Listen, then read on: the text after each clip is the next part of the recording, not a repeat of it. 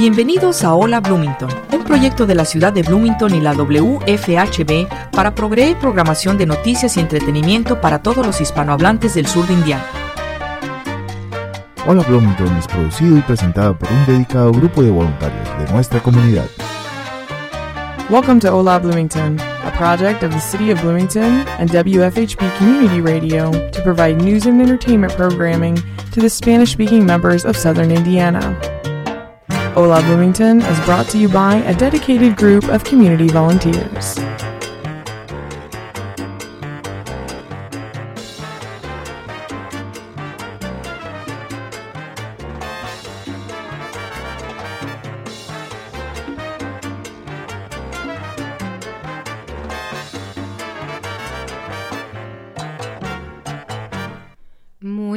Tardes a todos, bienvenidos al programa de Hola Bloomington. Les habla María Auxiliadora Viloria.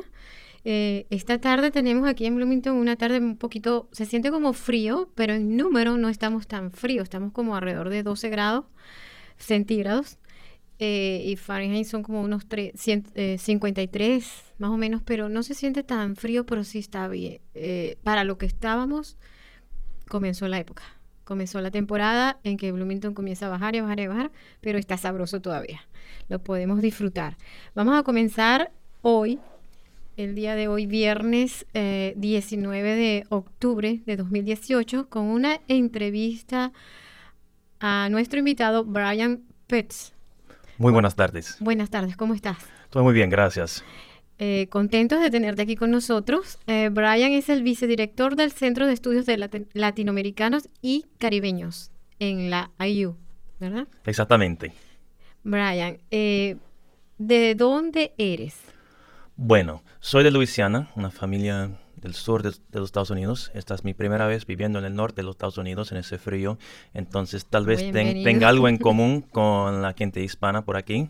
Eh, pero cuando era niño viví tres años en Bolivia. Aprendí a hablar español, me interesé eh, muchísimo en Latinoamérica y hoy día lo estudio y aquí en IU. Qué bueno, qué bueno. O sea que bienvenido a Bloomington también, ¿no? Gracias. Primer invierno que vas a pasar aquí. Exactamente. Bueno, déjame decirte que pensamos que este invierno no va a ser tan fuerte como el último, porque el último fue bien fuerte. Llegué aquí en, en enero y Enero y febrero son meses bastante fuertes. Si llego a 3 grados eh, Fahrenheit o menos 13, menos 14 cen- El, no, a finales de diciembre estuvimos en menos 21. El 31 de diciembre fue menos 21. Dios me libre. Sí, y con sensación, siempre la sensación es más, o sea, menos 26, menos 27, menos 28, dependiendo. Eh, fue, este invierno fue bastante fuerte, pero aparentemente eh, en que vamos a empezar en diciembre va a ser más suave. Esperemos que sea así. Espero que sí también. Pero sí va a haber algo de nieve y, y el año pasado, el, el invierno pasado no fue tanta nieve, pero sí bastante frío. Pero, bienvenido a Bloomington. Muchas gracias. Ajá. ¿Cuánto tiempo tienes viviendo exactamente en Bloomington? Llegué aquí en enero más o menos, entonces tengo, bueno, eh, 10 meses aquí. Ah, pero te agarró un poquito ya de frío. Sea que ya sabes. Sí, claro. Cuéntanos a qué te dedicas exactamente. Bueno, como vicedirector del Centro para Estudios Latinoamericanos y Caribeños, en nuestro centro es un lugar de, coordinación para todos los eh, profesores, estudiantes eh, que estudian que estudian o se interesan en Latinoamérica en IU. Entonces tenemos más o menos 140 profesores que, que- que participan en nuestros eventos en áreas diversas como la historia y cultura latinoamericana, antropología, negocios, sociología, música, todo. Entonces todo que se pasa en IU sobre Latinoamérica eh, pasa por nuestro centro, por nuestro, nuestro centro. Ok, muy bien. Eh, no, ¿qué eh, exactamente el Centro de Estudios Latino- Latinoamericanos y del Caribe eh, en sí, qué es? ¿En qué, en qué- cómo funciona? Bueno, en- generalmente en la universidad el, el- el grupo más importante es el departamento, ¿no? Los profesores eh, se hacen parte, son in- integrantes de un departamento. Nosotros no somos un departamento, somos un centro o más o menos un lugar de, de coordinación de estudios. Entonces, eh, y, y también, pero trabajo con, con, eh, con la comunidad. Entonces hacemos, por ejemplo, eh, programas de, training, de entrenamiento para, para profesores eh, eh, del colegio, del elementary school, para, para, saber cómo enseñar sobre Latinoamérica a sus estudiantes. trabajamos también haciendo exposiciones culturales, fotográficos, como algo que vamos a hacer ahora, artísticas todo para promover no solamente en IU, pero también en la comunidad, también en Indiana y también por el país, en un mayor conocimiento, eh, un, conocimiento más grande sobre Latinoamérica entre la población norteamericana. Háblanos un poco ahora de la exposición Braceros. ¿Qué es? Bueno, entonces, hace algunas, eh, algunos meses eh, hablamos con un fotógrafo documental eh, bastante conocido por su trabajo en México, no solamente por las fotos que ha tomado ahora, pero también para su investigación sobre la historia de la fotografía de México. se llama John Mraz. Y nos dijo que tenía que había encontrado una colección de fotos eh, que se encuentra en el Museo Nacional de los, Ferrocarriles eh, Mexicanos. Es una exposición de fotos de algunos de los primeros inmigrantes mexicanos a los Estados Unidos en los años 40. El programa Braceros fue establecido por el gobierno de los Estados Unidos porque durante la época de la Segunda Guerra Mundial no había un número suficiente de, de trabajadores norteamericanos porque todos los hombres estaban participando de la guerra.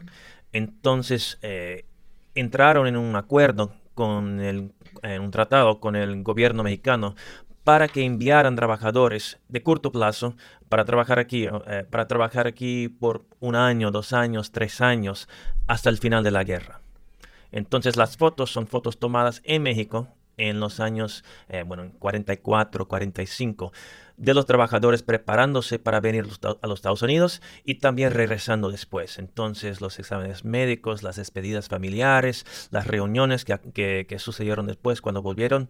Entonces, eh, bueno, las fotos son muy interesantes, muy eh, fuertes, ¿no? Eh, y retratan un programa de, de, migración mexicana que tenía mucho diferente de la migración que nos vemos hoy en día, porque los trabajadores podían venir, trabajar, y después volver a sus familias con el dinero que habían ganado. Entonces, eh, bueno, tal vez sea un modelo que podríamos incorporar un mejor, eh, mejor hoy día para que las personas pudieran venir aquí, trabajar y volver, y volver en la hora que quisieran. Exacto, muy bueno, muy bueno. ¿Y cuándo será esta exposición? Bueno, comienza el día 26 de octubre y la exposición se encuentra en el John Waldron Art Center eh, que se encuentra en la esquina de Walnut y Fourth Street, en el centro de Bloomington. Eh, hay 39 fotos en total con explicaciones sobre su contenido en inglés y en español también, entonces bilingüe. Y comenzará el 26 de octubre y se va hasta el 20 de, noviembre, entonces cuatro semanas. Ah, ok, muy interesante. Eh, ok, Round Table, la mesa de diálogo la mano de obra mexicana en Indiana. Sí. ¿Qué es? Bueno, entonces, importante mencionar primero que la apertura, la apertura oficial será el día 20, 26 eh, de octubre. Después, el día 2 de noviembre, tendremos una recepción, uh, reception, ¿no? De que habrá comida, eh, música, una explicación de, de, las fotos, una ceremonia ¿no? de, de, apertura. Después, en el día Después, en el día 13 eh, de noviembre, que es un martes, eh, vamos a tener una mesa redonda, un grupo de, cuatro profesores y, y eh, activistas en la comunidad que van a hablar con nosotros sobre la historia del trabajo mexicano aquí en Indiana y sobre el presente. Entonces, vendrá el profesor Michael Snodgrass del, Departamento de Historia en, la en IUPUI, el campus de IU que se encuentra en Indianápolis.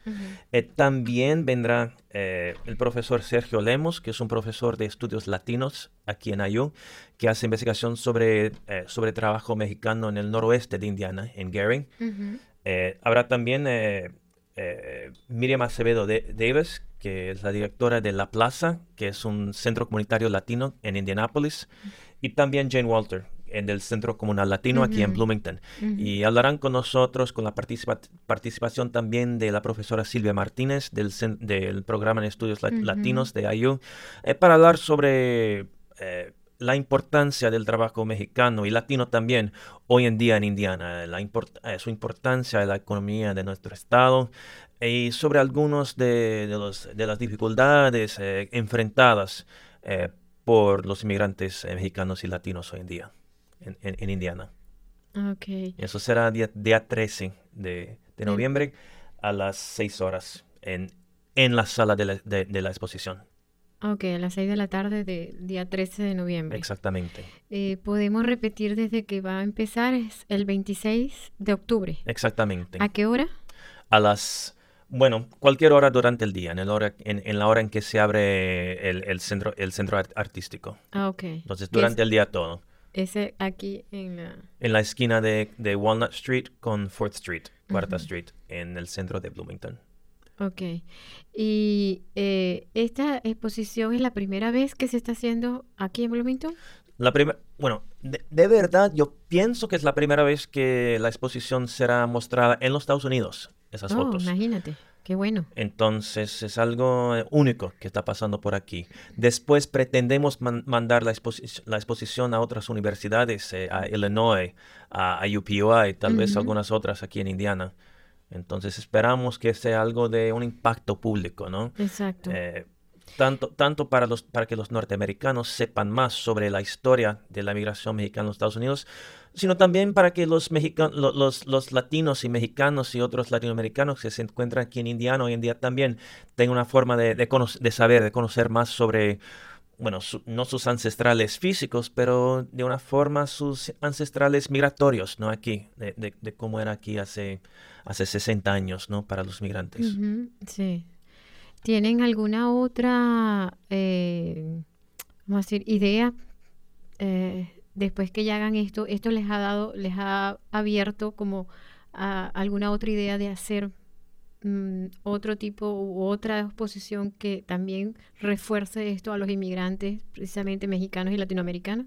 Bueno, hasta ese momento no tenemos nada eh, planeado, eh, planejado en español, ¿no? Planeado. Planeado en español, eh, planeado, pero es algo que siempre nos, que siempre nos gusta hacer. Eh, trabajamos bastante con el, programa en estudios latinos que, que desarrolla eh, investigación muy importante sobre las comunidades latinas en los Estados Unidos hoy en día y también con la casa que es el centro comunitario para estudiantes eh, latinos en IO que hacen trabajo un trabajo muy importante con para que los estudiantes latinos se sientan en casa en IO y con ellos estamos siempre buscando desenvolver más trabajo con el, con el público, ¿no? Más, más eh, exposiciones con el público. Pero en este momento no tenemos nada específico planeado para el okay. Esta es bastante interesante, esto que van a hacer.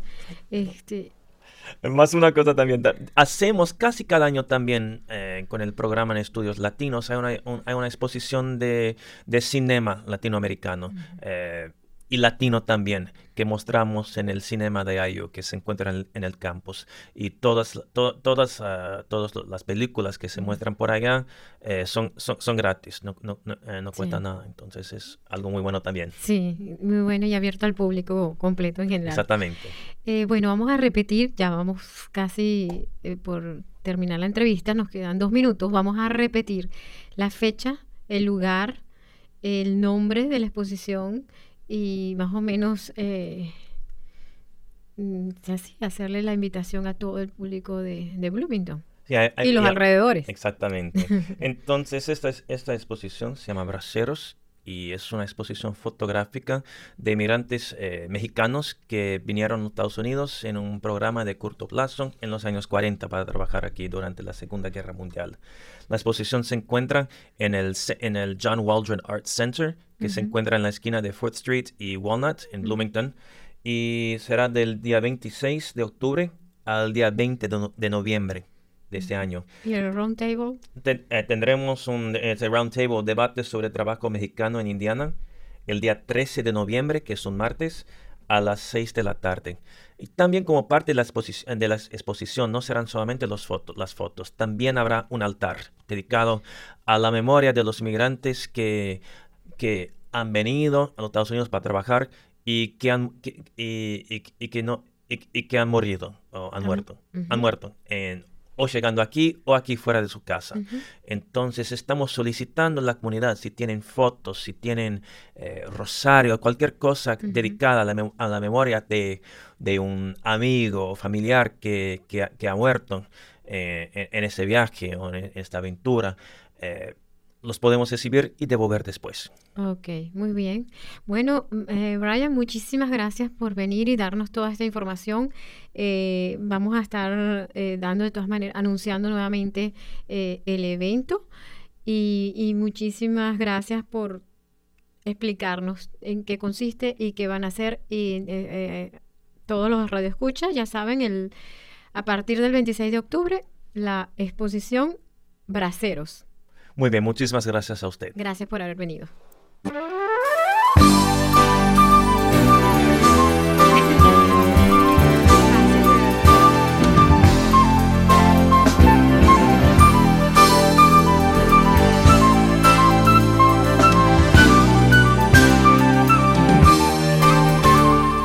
Hola Bloomington es producido por un dedicado grupo de voluntarios de esta comunidad. Para formar parte de nuestro equipo, llámenos al 323-1200. Usted ha escuchado el programa Hola Bloomington, un proyecto de la ciudad de Bloomington y la WFHB para proveer programación de noticias y entretenimiento para los hispanohablantes del sur de Indiana.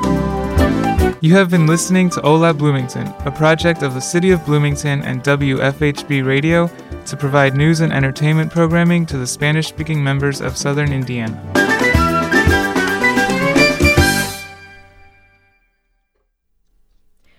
Buenas tardes. Comenzamos nuestra segunda parte del programa con una nueva entrevista y nuestra invitada de hoy, Adriana García Cruz. Adriana, ¿me escuchas? Escucho perfecto. Hola, bienvenida al programa de Hola Bloomington. Qué bonito poder conectarnos y romper barreras de distancia y estar con tanto cariño para compartir con gente tan hermosa como son tus radioescuchas. Así es, bienvenida y bueno, este para todos mis radioescuchas y todos los que estén viendo, estamos en Facebook Live tú, eh, también en vivo. Adriana García Cruz y yo tenemos una amistad de muchísimos años. Eh, para decirlo exactamente, Adriana, aunque digamos que tenemos cinco, ¿no? Son 30. este, Adriana, Adriana está ahorita en Miami, Florida. Y vamos a comenzar a, con una pregunta, Adriana. ¿De dónde eres? Eh, soy de Mérida, Venezuela, pero eh, viví 25 años en Ciudad Bolívar, eh, al, sur de Venezuela, y por eso la considero mi universidad de vida y fue donde me forjé como terapeuta. Y, y bueno, tengo ya 20 años dedicada a esta profesión y a este oficio sagrado como lo es atender a las personas. Muy bien. Este, Adriana, ¿cuál es tu profesión? Yo soy psicoterapeuta, mi especialidad es ordenar sistemas de familia y eh, trabajo como consultor sistémico. Eh, con eso trabajamos con el árbol familiar y a partir de todos los desórdenes que puedan estar en un sistema de familia, podemos hacer conciencia de muchas situaciones que se están repitiendo y que al trabajarlas y ordenarlas pueden cambiar muchas situaciones eh, que definitivamente eh, llevan todo un proceso de sanación maravilloso y de reconciliación en el sistema familiar. Muy bien. Eh, Adriana, vamos a empezar hablando ya de, entrando en tema, vamos a comenzar con lo que son, o es un tema que sé que tocas, que son las constelaciones familiares. ¿En qué consisten? ¿Qué es? ¿Para qué? Fíjate, básicamente eh, las constelaciones familiares es un abordaje terapéutico, familiar, sistémico y fenomenológico que lo que busca es restablecer el orden de los sistemas humanos y está basado eh, en, en, permitir que el alma familiar establezca lo que es el equilibrio entre los vínculos del amor y así pues puede ir otorgando lugar, sentido y sobre todo pertenencia a cada miembro de la familia, porque en ocasiones hay excluidos por situaciones que han dolido mucho o han quedado olvidados y todo eso trae consecuencias. Entonces vamos colocando en, en una escena lo que son las vinculaciones y lo que son las dinámicas familiares. Eh, se van observando, se va asintiendo a ellas, se van comprendiendo, sin pretender cambiarlas y sin expectativas, porque lo más hermoso de esto es que en la medida que vamos ordenando, el amor va fluyendo y simplemente es reconocer lo que es y en esa honra y en esa sintonía eh, vuelve lo que es la, la integración del vínculo familiar que se pudo haber perdido ante un evento eh, doloroso, ¿no? Bien sea eh, una historia de, una muerte trágica o de una enfermedad o de alguien quien hizo mucho daño y quedó fuera y excluido del sistema y de él no se habla por, por vergüenza o por dolor. Ok. Este, eh, ¿Qué temas se pueden trabajar con todo este tipo de, terapias que, haces con, con, esto de las constelaciones familiares? Eh, el tema es muy amplio y, y por eso eh, se puede comparar como el tejido de una hilandera o como lo que es la red de una telaraña, que cuando tú le tiras una piedrita a, a, una telaraña va a tener movimientos adelante y atrás. Y entonces esta es como la, la, la mejor eh, forma de mostrar en una imagen lo que es trabajar con nuestro sistema de familia, ¿no? Porque eh, todos venimos heridos de no amor y siendo víctimas de víctimas. Entonces aquí la intención no es juzgar, no es señalar, sino buscar la reconciliación. Y esto lo digo muchísimo porque todo lo que no se hace conciencia se vuelve destino. Entonces, en el momento que venimos a hacer este tipo de terapias, hacemos conciencia. De hecho, son terapias de alto impacto. Una terapia de este tipo equivale a 10 de las normales y eh, se pueden trabajar situaciones como eh, muertes trágicas, eh, suicidios, situaciones de guerra, enfermedades, mujeres solas, quizás injusticias que pudo haber vivido ese sistema de familia.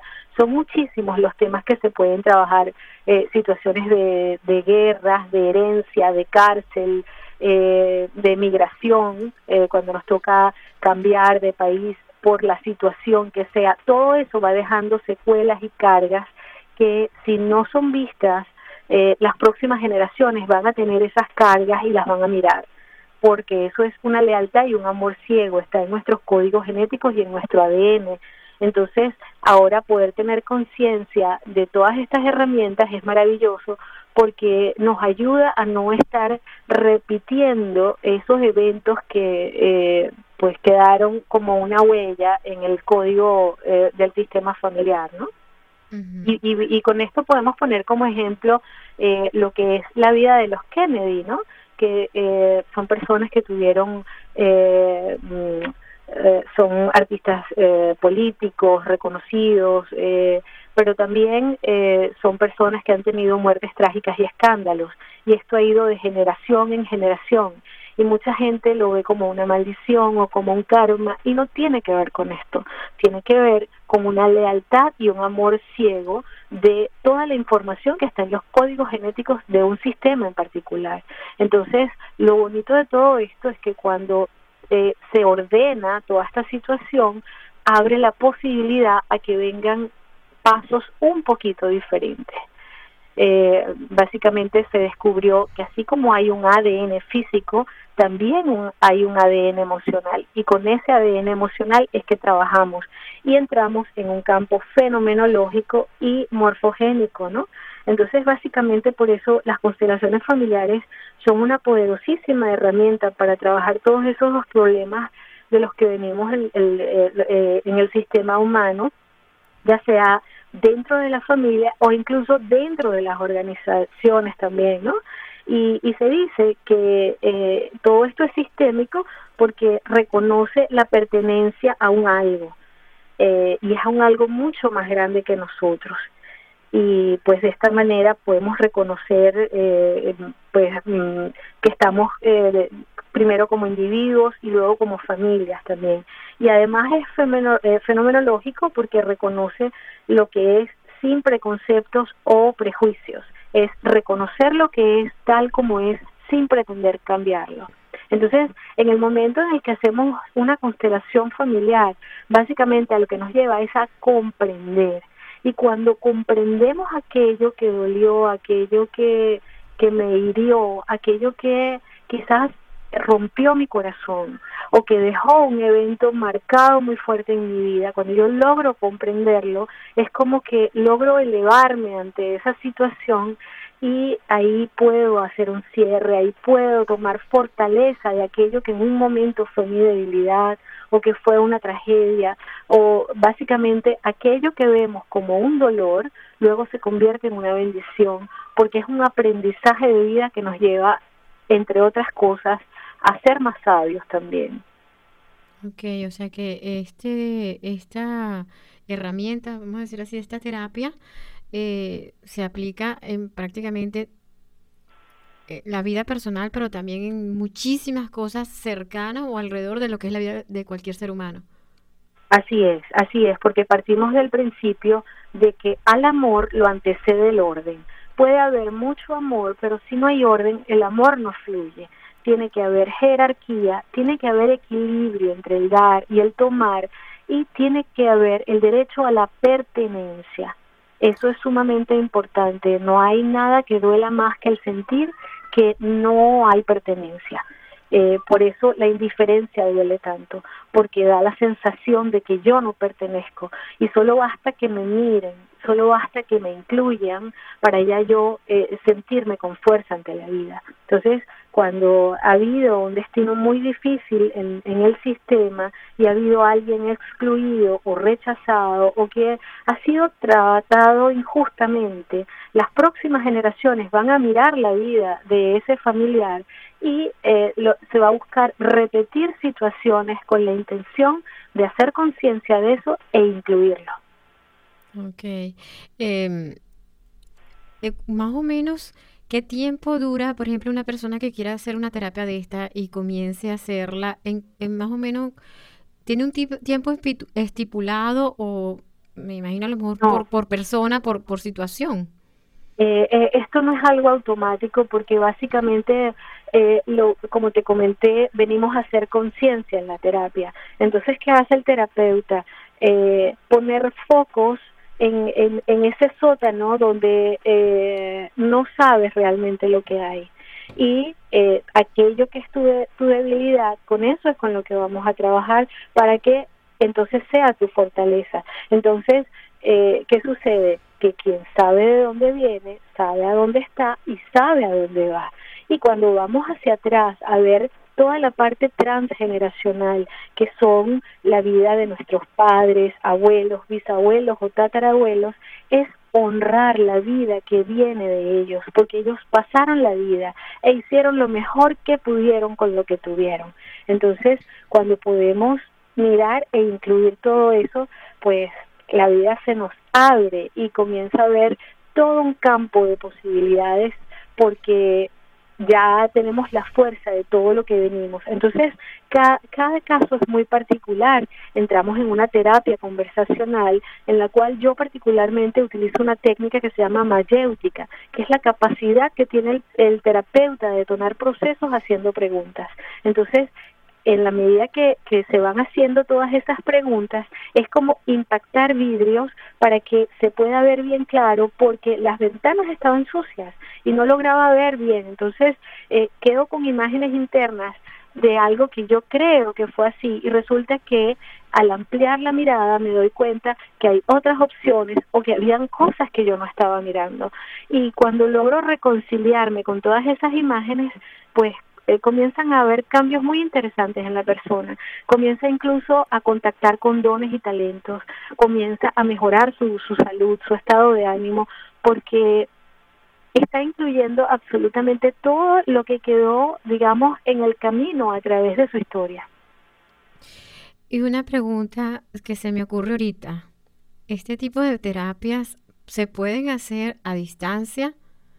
¿O tienes que estar personalmente, por ejemplo, en el caso tuyo contigo, pues? Sí, Pues mira, este tipo de terapias y como todo, fíjate que eh, eh, así como un óvulo y un espermatozoide cuando se unen, el cambio termina con la muerte y por eso los seres humanos a lo que más nos tenemos que abrir es a los cambios y es a lo que más le tenemos. Y si hay algo constante y seguro en la vida, va a ser siempre el cambio. Entonces, aprender a ser flexibles como una palmera, como un bambú, es sumamente importante porque cuando somos rígidos como un roble, podemos simplemente caer por ser tan rígidos a veces la vida nos pide eso, movimiento, y en el movimiento está el sentimiento, y en el sentimiento me conecto con mi alma, con ese algo más grande que viene a mostrarme algo, porque en muchas ocasiones me ha tocado atender personas de 50, 60 años que me dicen que ni siquiera saben qué es lo que quieren en la vida. Entonces es importante que yo me conecte con mis sueños, con mi propósito, con mi proyecto de vida. ¿Qué quiero dejar yo en el mundo? ¿Qué, semillas voy a dejar sembradas? Que sea mi legado, bien sea para mi descendencia o para mi entorno, para mi país. ¿Qué voy a dejar yo de productivo? porque somos más que un cuerpo físico y más que una emoción. Entonces, este tipo de terapias se pueden hacer individuales, se pueden hacer grupales, pero como todo evoluciona, pues ya también se pueden hacer a distancia y yo las trabajo online, de hecho ya estoy próxima a anunciarlo en mis redes sociales que eh, eh, ya estoy inaugurando mi consultorio virtual con una plataforma, con un software muy fácil de usar en el cual nos conectamos y no van a haber barreras ni de tiempo, ni de distancia, ni de tráfico que nos dividan para hacer la conexión y hacer el trabajo que corresponda. Buenísimo, porque entonces eh, vamos a, bueno, en cualquier parte del mundo, eh, así no estemos eh, en la ciudad donde tú estás, pues podremos tener acceso a terapias en esto que tú tratas, que la verdad que es un tema bien interesante y muy bueno porque creo que, que, todos somos, o sea, somos seres humanos y quizás no por una parte o no por un lado o por otro, pero en algún momento podríamos necesitar o podemos necesitar este tipo de ayuda, ¿no? Este, Adriana, eh, y, y, te pregunté en tiempo, mm, no hay, o sea, por ejemplo, meses, puedes durar a veces quizás años un tipo de terapia así. No, no, no, no. Como todo en la vida, eh, la terapia también tiene concepción, gestación y nacimiento. Entonces, ¿qué quiere decir esto?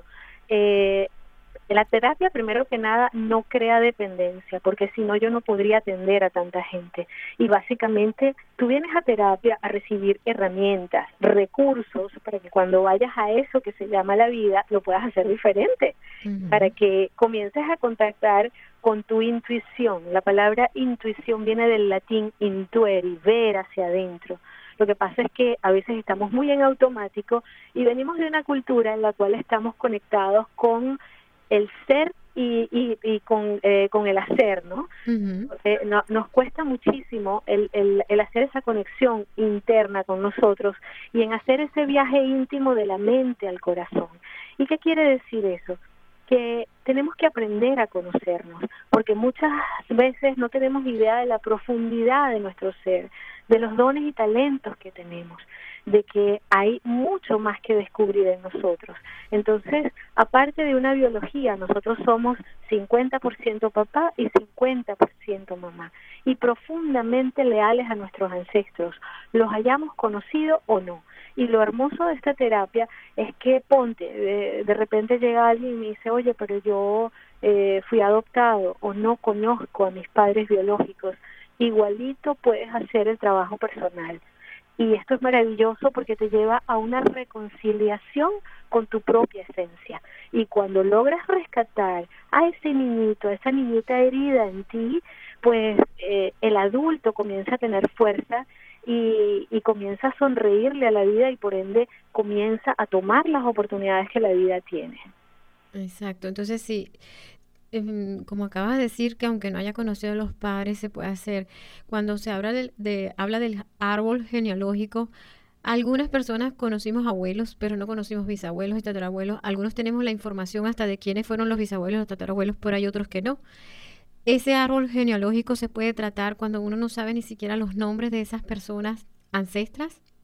Así es, así es porque básicamente eh, cuando entras en el campo fenomenológico que les expliqué anteriormente, eh, y cuando entras eh, en el campo morfogenético, morfo viene de forma y gen de génesis, la creación. Entonces, ¿qué sucede? Cuando entramos en ese campo, el campo comienza a dar información y solo basta que tú mires a ese ancestro, así no sepas su nombre, pero sepas, oye, eh, aquí está esta situación y ya sé que esto viene eh, con mi tatarabuelo, por ejemplo. Ya es un nudo que se deshace. Entonces, por eso les colocaba la imagen al principio de una hilandera, porque ¿qué sucede?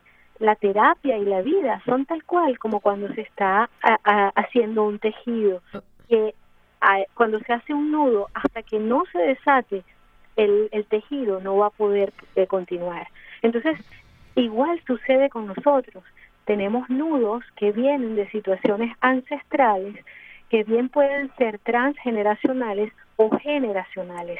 Transgeneracional es que viene de atrás, muy, muy atrás, llegando en el sistema. Generacional es que viene a partir de nosotros. Entonces, eh, el terapeuta, eh, básicamente, desde su intuición y desde todo su entrenamiento, pues ya va a ver con sagacidad dónde está ese punto en amor ciego que tú puedas estar mirando y del cual no sabes cómo salir. Oh. Y por eso el terapeuta simplemente está al servicio para dar las herramientas adecuadas y que tú generes pasos de acción consciente. Lo hermoso de este trabajo es que tú no vas a escuchar la solución del terapeuta, tú vas a ver la solución tú mismo y por eso hablo de que generas acciones conscientes que te llevan a una realización personal muy grande.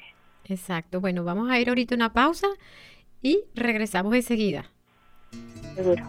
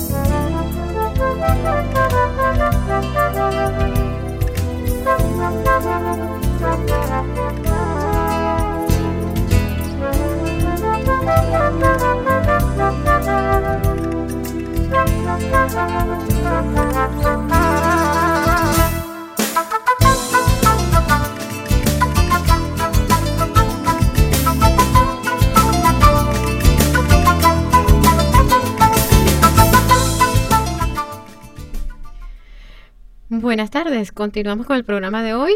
Hola Bloomington del 19 de octubre de 2018. Nuestra invitada en esta parte del día de hoy es Adriana García Croes. Adriana, ¿estás allí? Aquí estoy. ok, vamos a continuar. Esta parte del árbol genealógico y de la y de la eh, ¿cómo es? genealogía, pues. ya nos dijiste que sí se puede. Entonces, hay, hay, hay, o sea, en estos temas, por ejemplo, eh, familiares o, hasta quizás no sé si con amistades, ¿hay influencia de ese, de ese ancestro en lo que uno puede ser hacia esas otras personas y hacia uno mismo, pues por supuesto? Así es, es como te digo, o sea, en ocasiones eh, pueden haber eh, temas en particular que tienen que ver con una familia y entonces vemos que el tío, el abuelo, el primo, por ejemplo, todos son alcohólicos o en una familia todas las mujeres de la familia son eh, sufren de artritis. Eh, he tenido casos a donde, por ejemplo, en, en familias el primogénito varón a una edad específica desarrolla una enfermedad. Entonces, eh, también hay algo que se llama el síndrome del aniversario y es que hay situaciones que se repiten, sea a la misma edad o en las mismas fechas. Y esto es sumamente interesante porque cuando se trabaja a tiempo se puede incluso salvar vidas. Okay. ¿Por qué? Porque, eh, por ejemplo, cuando hay familias que tienen muertes trágicas, eh, eh, me ha tocado atender familias en las cuales, por ejemplo, los varones, mm, no todos, pero en, en, un porcentaje significativo, mueren en etapa de adolescencia.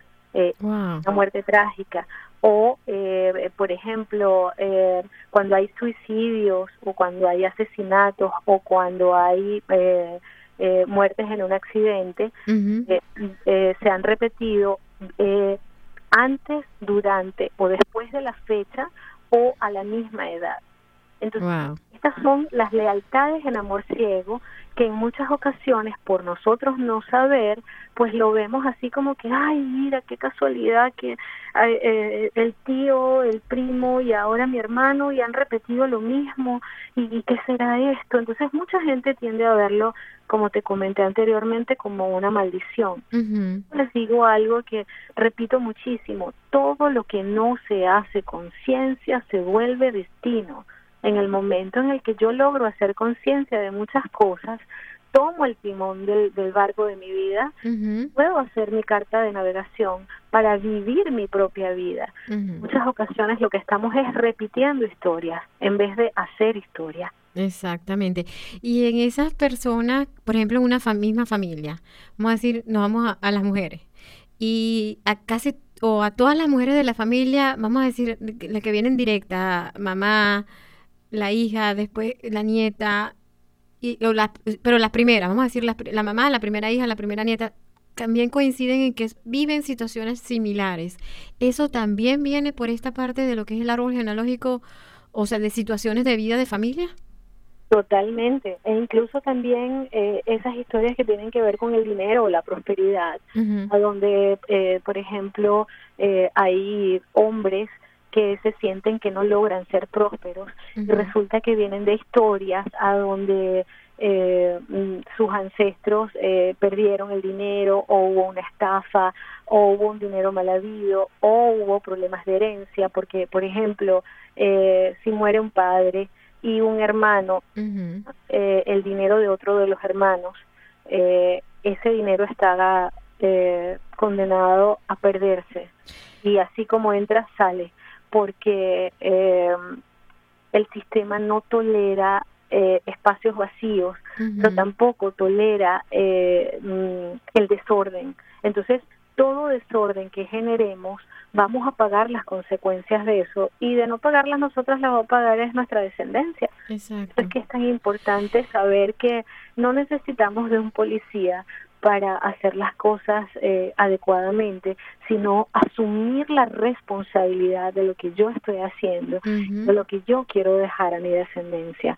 Entonces, en el momento en el que yo siembro valores, en el momento en el que yo siembro principios, ¿cómo lo hago? Con el ejemplo, porque un hijo no va a aprender con la palabra. Exacto. Si tú eh, a un hijo le dices, no mientas, pero resulta que luego estás en la casa y llaman por teléfono y le dices al hijo, dile que no estoy. El hijo va a aprender de ti, es por el ejemplo, y va a decir, bueno, si mi papá mintió y me dijo que mintiera, pues, está bueno mentir, y yo voy a mentir. Entonces, eh, los niños aprenden según viven.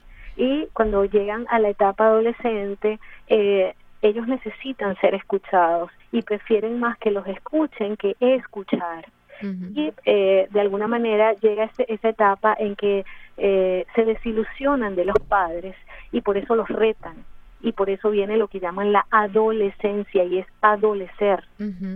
Exactamente. Eh, el ir pasando por todo ese proceso para luego, pues, nuevamente eh, hacer conciencia de cuál es mi lugar y de todo lo que yo tengo que valorar, de lo que viene de mis padres, verlos como humanos y saber que cada quien lo hizo lo mejor que pudo con lo que tuvo y que cada quien va a tener que asumir la responsabilidad y las consecuencias de sus actos, pues hace que yo eh, tome la responsabilidad de los míos.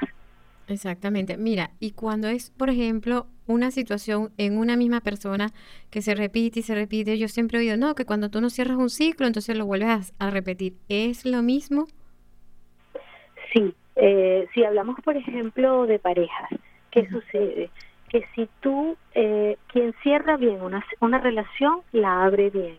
Si tú no te das el permiso de haber visto cuál fue el 50% de tu responsabilidad con lo que sucedió. De la pareja siempre va a ser un espejo y si lo único que yo hago es achacarle las culpas y la responsabilidad al otro, porque es más fácil señalar y quedar yo como la víctima, pues yo voy a quedar condenada a volver a repetir esa situación con otra persona. Entonces cambia eh, el ID cambia el nombre de la persona, pero la dinámica que voy a vivir va a ser la misma. Entonces, por ejemplo, por eso a veces me ha llegado a consulta eh, chicas que me dicen, oye, pero ¿por qué siempre traigo hombres casados?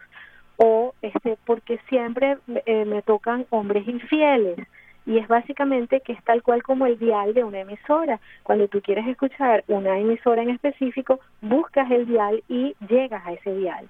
Entonces es lo mismo, si estás vibrando en esto, tú no vas a tener otra opción y lo que vas a traer es precisamente aquello de lo cual no quieres y lo que reniegas, pero eso lo que está viniendo es a mostrarte que hay algo que integrar en ti. Entonces, cuando tú haces tu trabajo personal y haces tu investigación y honras y sueltas todos los juicios y todo el dolor y la rabia contenida, porque la rabia al final lo que muestra es que lo que había era un gran dolor. Y cuando te permites colocar el bálsamo adecuado en esa herida, esa herida va a cicatrizar. Luego va a ser un punto de referencia maravilloso en tu vida que te va a llevar a, a, ser incluso inspiración para otras personas, porque vas a poder hablar de, de la anécdota sin drama y ya eso muestra que lo superaste. Así es. O sea que eh, eh, engloba prácticamente cualquier tema que se relacione con, con el ser humano, pues, ¿no? Totalmente, el, el hecho de que, eh, oye, de repente, eh, como les comenté, eh, tengo problemas de pareja, tengo problemas de dinero, oye, pero ¿qué me está pasando? Que eh, yo intento una y otra vez y sigo cayendo en lo mismo, entonces la persona cae en depresión o de repente eh, su autoestima también se lacera y, y, y, se siente como que yo no soy digno de ser amado y, y, y el que tiene culpa eh, también está generando culpa y entonces, ¿qué hace? que va a ratificar afuera que él es culpable y va a crear las condiciones de situaciones para volver a, a, reconocer que simplemente es culpable. Y por eso siempre digo que la culpa y el sufrimiento son de gente floja, porque es más fácil sufrir que resolver.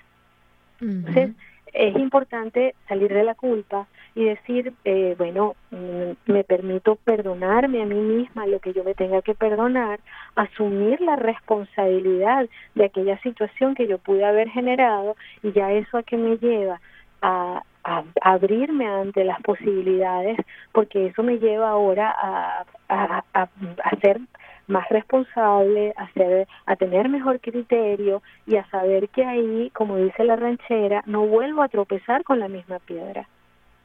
Exactamente. Eh, es, bueno, vamos a, ahorita, a, antes de cerrar el tema completo, sí quiero que vayas dando la forma de comunicarse contigo, tus contactos, cómo uh, podemos comunicar contigo ya que estamos en otra ciudad aunque estamos dentro del mismo país. Teléfono, eh, páginas, eh, si tienes el Facebook, todo lo que tengas de comunicación, por favor, ¿nos los puedes dar? Seguro, claro que sí, con muchísimo gusto. ¿Te los doy ya? Sí, sí. Eh, si quieres comenzar por el teléfono, que es como el, el, más rápido, y después nos vas dando lo demás, o como tú quieras, lo que... Sí, Eh, fíjate, eh, acabo de sacar eh, mi página web, ahí pueden encontrar toda la información que necesiten. ahí van a ver lo que son las constelaciones familiares. Hay otra técnica maravillosa con la que estoy trabajando actualmente que se llaman constelaciones progresivas, que es el siguiente paso a la constelación. Y hay una pestaña que dice podcast Café con Alma y allí estoy grabando temas que voy a seguir nutriendo eh, ese espacio eh, con la finalidad de que puedan escucharlos en el momento que quieran, bien sea en un tráfico, cocinando o descansando. Eh, y, cada podcast no va a ser nada más una conversación contigo. También voy a colocar meditaciones, voy a colocar ejercicios sistémicos, eh, en fin, eh, colocar tareas también. Y, y la finalidad de esto es que esté a la mano toda esta información para personas que no tengan con qué pagar una terapia porque es importante tender la mano y, y, y eh, darle apoyo al otro y sobre todo que sepa que sí es merecedor de todo lo bueno y que hay que echarle ganas. Cuando nos hacemos eh, esa intención, pues todas las barreras comienzan a, caerse y comenzamos a tener las posibilidades de avanzar en nuestra vida. Entonces, el, el, tener toda esa información en la página creo que nos va a ayudar bastante. Desde la misma página se pueden contactar conmigo, incluso si lo desean, porque ya ahí me llega el mensaje y yo estaré al pendiente para respondérselos a la brevedad y ponernos de acuerdo si es para una terapia, el día, la hora y toda la información que requieran. Aparte de eso, tengo mis redes sociales donde me pueden ubicar tanto en Facebook como en Instagram en Adriana García Croes. Perfecto. Tengo eh, una fanpage que también se llama Adriana García Croes y eh, ahí, ahí este, suelo colocar Facebook Live donde también eh, tomo tema, eh, toco temas terapéuticos y eh, voy hablando de temas que las personas me piden y pues interactuamos, ¿no? Tenemos ahí, digamos, la oportunidad de conversar, de responder preguntas o de desarrollar temas que, que me piden para hablar de la depresión, de una enfermedad, de problemas de herencia, de problemas con papá o con mamá, de problemas de duelo, de la adolescencia, en fin, son tantos los temas, la prosperidad, son, son muchos los temas que podemos tocar y pues básicamente son, son temas que se hacen siempre desde el respeto y desde la reconciliación familiar. Así es, pues muy interesante, muy bueno. Eh, sé que hay personas, me consta de personas que conozco que todo esto los ha ayudado y los está ayudando. Y de verdad, Adriana, te damos muchísimo, muchísimas gracias de que, de que te hayas conectado hoy con nosotros y nos hayas eh, dado toda la información y nos hayas explicado de qué se, de qué se trata, en qué consiste. Y bueno, estás, ya sabes que estás invitada para el próximo mes eh, para un nuevo programa. Así es, bueno, yo estoy muy contenta y muy agradecido con Hola Bloomington y, y quiero ver esto como una semillita que estamos sembrando hoy y Dios mediante el año que viene podamos programar para ir allá a conocernos, dictar charlas, talleres y atender a las personas que lo deseen, porque esto es un trabajo muy bello y en la medida que estemos en esta siembra de semillas que son de amor y de conciencia, eh, pienso que vamos a sembrar eh, muy bellos y fructíferos árboles nuestro planeta. Así es. Muchísimas gracias, Adriana, por haberte conectado, por haber eh, participado hoy con nosotros en el programa y por haber dado toda esta información. Eh, estamos entonces en contacto y bueno, ya los radioescuchas tienen la, manera de cómo comunicarse contigo. La página web es www.adrianagarciacroes.com, ¿cierto? Así es. Muchísimas gracias. Muchísimas gracias y buenas tardes. Ok. Que tengan un feliz fin de semana. Igual, gracias. Continuamos ahora con los anuncios de esta semana. Quedan invitados a la exposición de Los Braceros de eh, el 26 de octubre al 2 de noviembre. Esta eh, exposición será en el Ivy Tech Waldron, Arts Center y su dirección es 122 eh, eh, Soft Walnut Street. También eh, los organizadores están creando un altar para recordar las vidas de cualquier trabajador migrante de cualquier país y cualquier época que viajó a los Estados Unidos para trabajar y posteriormente murió aquí, ya sea después de llegar o en el viaje. Si desea honrar a un ser querido, danos copias de foto, imágenes u otros artículos, comuníquese con el director de la iglesia, Julie Roberts, al 812-330-6225. También puedes honrar a tu ser querido de una manera anónima. Por otra parte tenemos, si vives en Bloomington, tú o alguien que conoces necesita regalos para esta Navidad, tienes hijos recién nacidos hasta los 16 años, el Departamento de Recursos Comunitarios y Familiares está aceptando aplicaciones. Puedes ir a la oficina a llenar la aplicación. La dirección es 401 North Morton Street y la oficina número 260 o comunícate al 812 349-3860. Para más preguntas, la fecha del límite es el 13 de noviembre. Los consejos legales gratuitos sobre asuntos de inmigración con la licenciada Christy Pop se están realizando en el Centro Comunal Latino. En la, la dirección es 303 East Kidwood Avenue. La propia la próxima fecha es el lunes 22 de octubre, el próximo lunes, entre las 12 y las 3 de la tarde. Este servicio es para personas con bajo ingreso patrocinado por el Distrito 10 Pro Bono em, del proyecto Pro Bono y el Centro Comunal Latino. Hailing Hands Outreach Manos que Sanan el 26 de octubre a las 6 de la tarde en el edificio que era formalmente el MC Sports. Y la dirección 3100 West Susan Drive. Darán consumibles, o sea, comida, cosas para la casa y muebles gratis para los que necesiten en la población de Bloomington. Tendremos oportunidad de ganar un soccer, soccer y cinco bicicletas en buen estado buenas. Les quiero dar las gracias a todos los que nos acompañaron esta tarde. Escríbanos con sus sugerencias para el programa, consejos o ideas en nuestra página de Facebook. Pasen a convertirse de oyentes a participantes de Hola Bloomington. Estamos buscando voluntarios para el programa. Si te interesa ser técnico o invitado, por favor llámanos al 812-349-3860. Hola Bloomington recibe contribuciones de miembros de la comunidad como tú.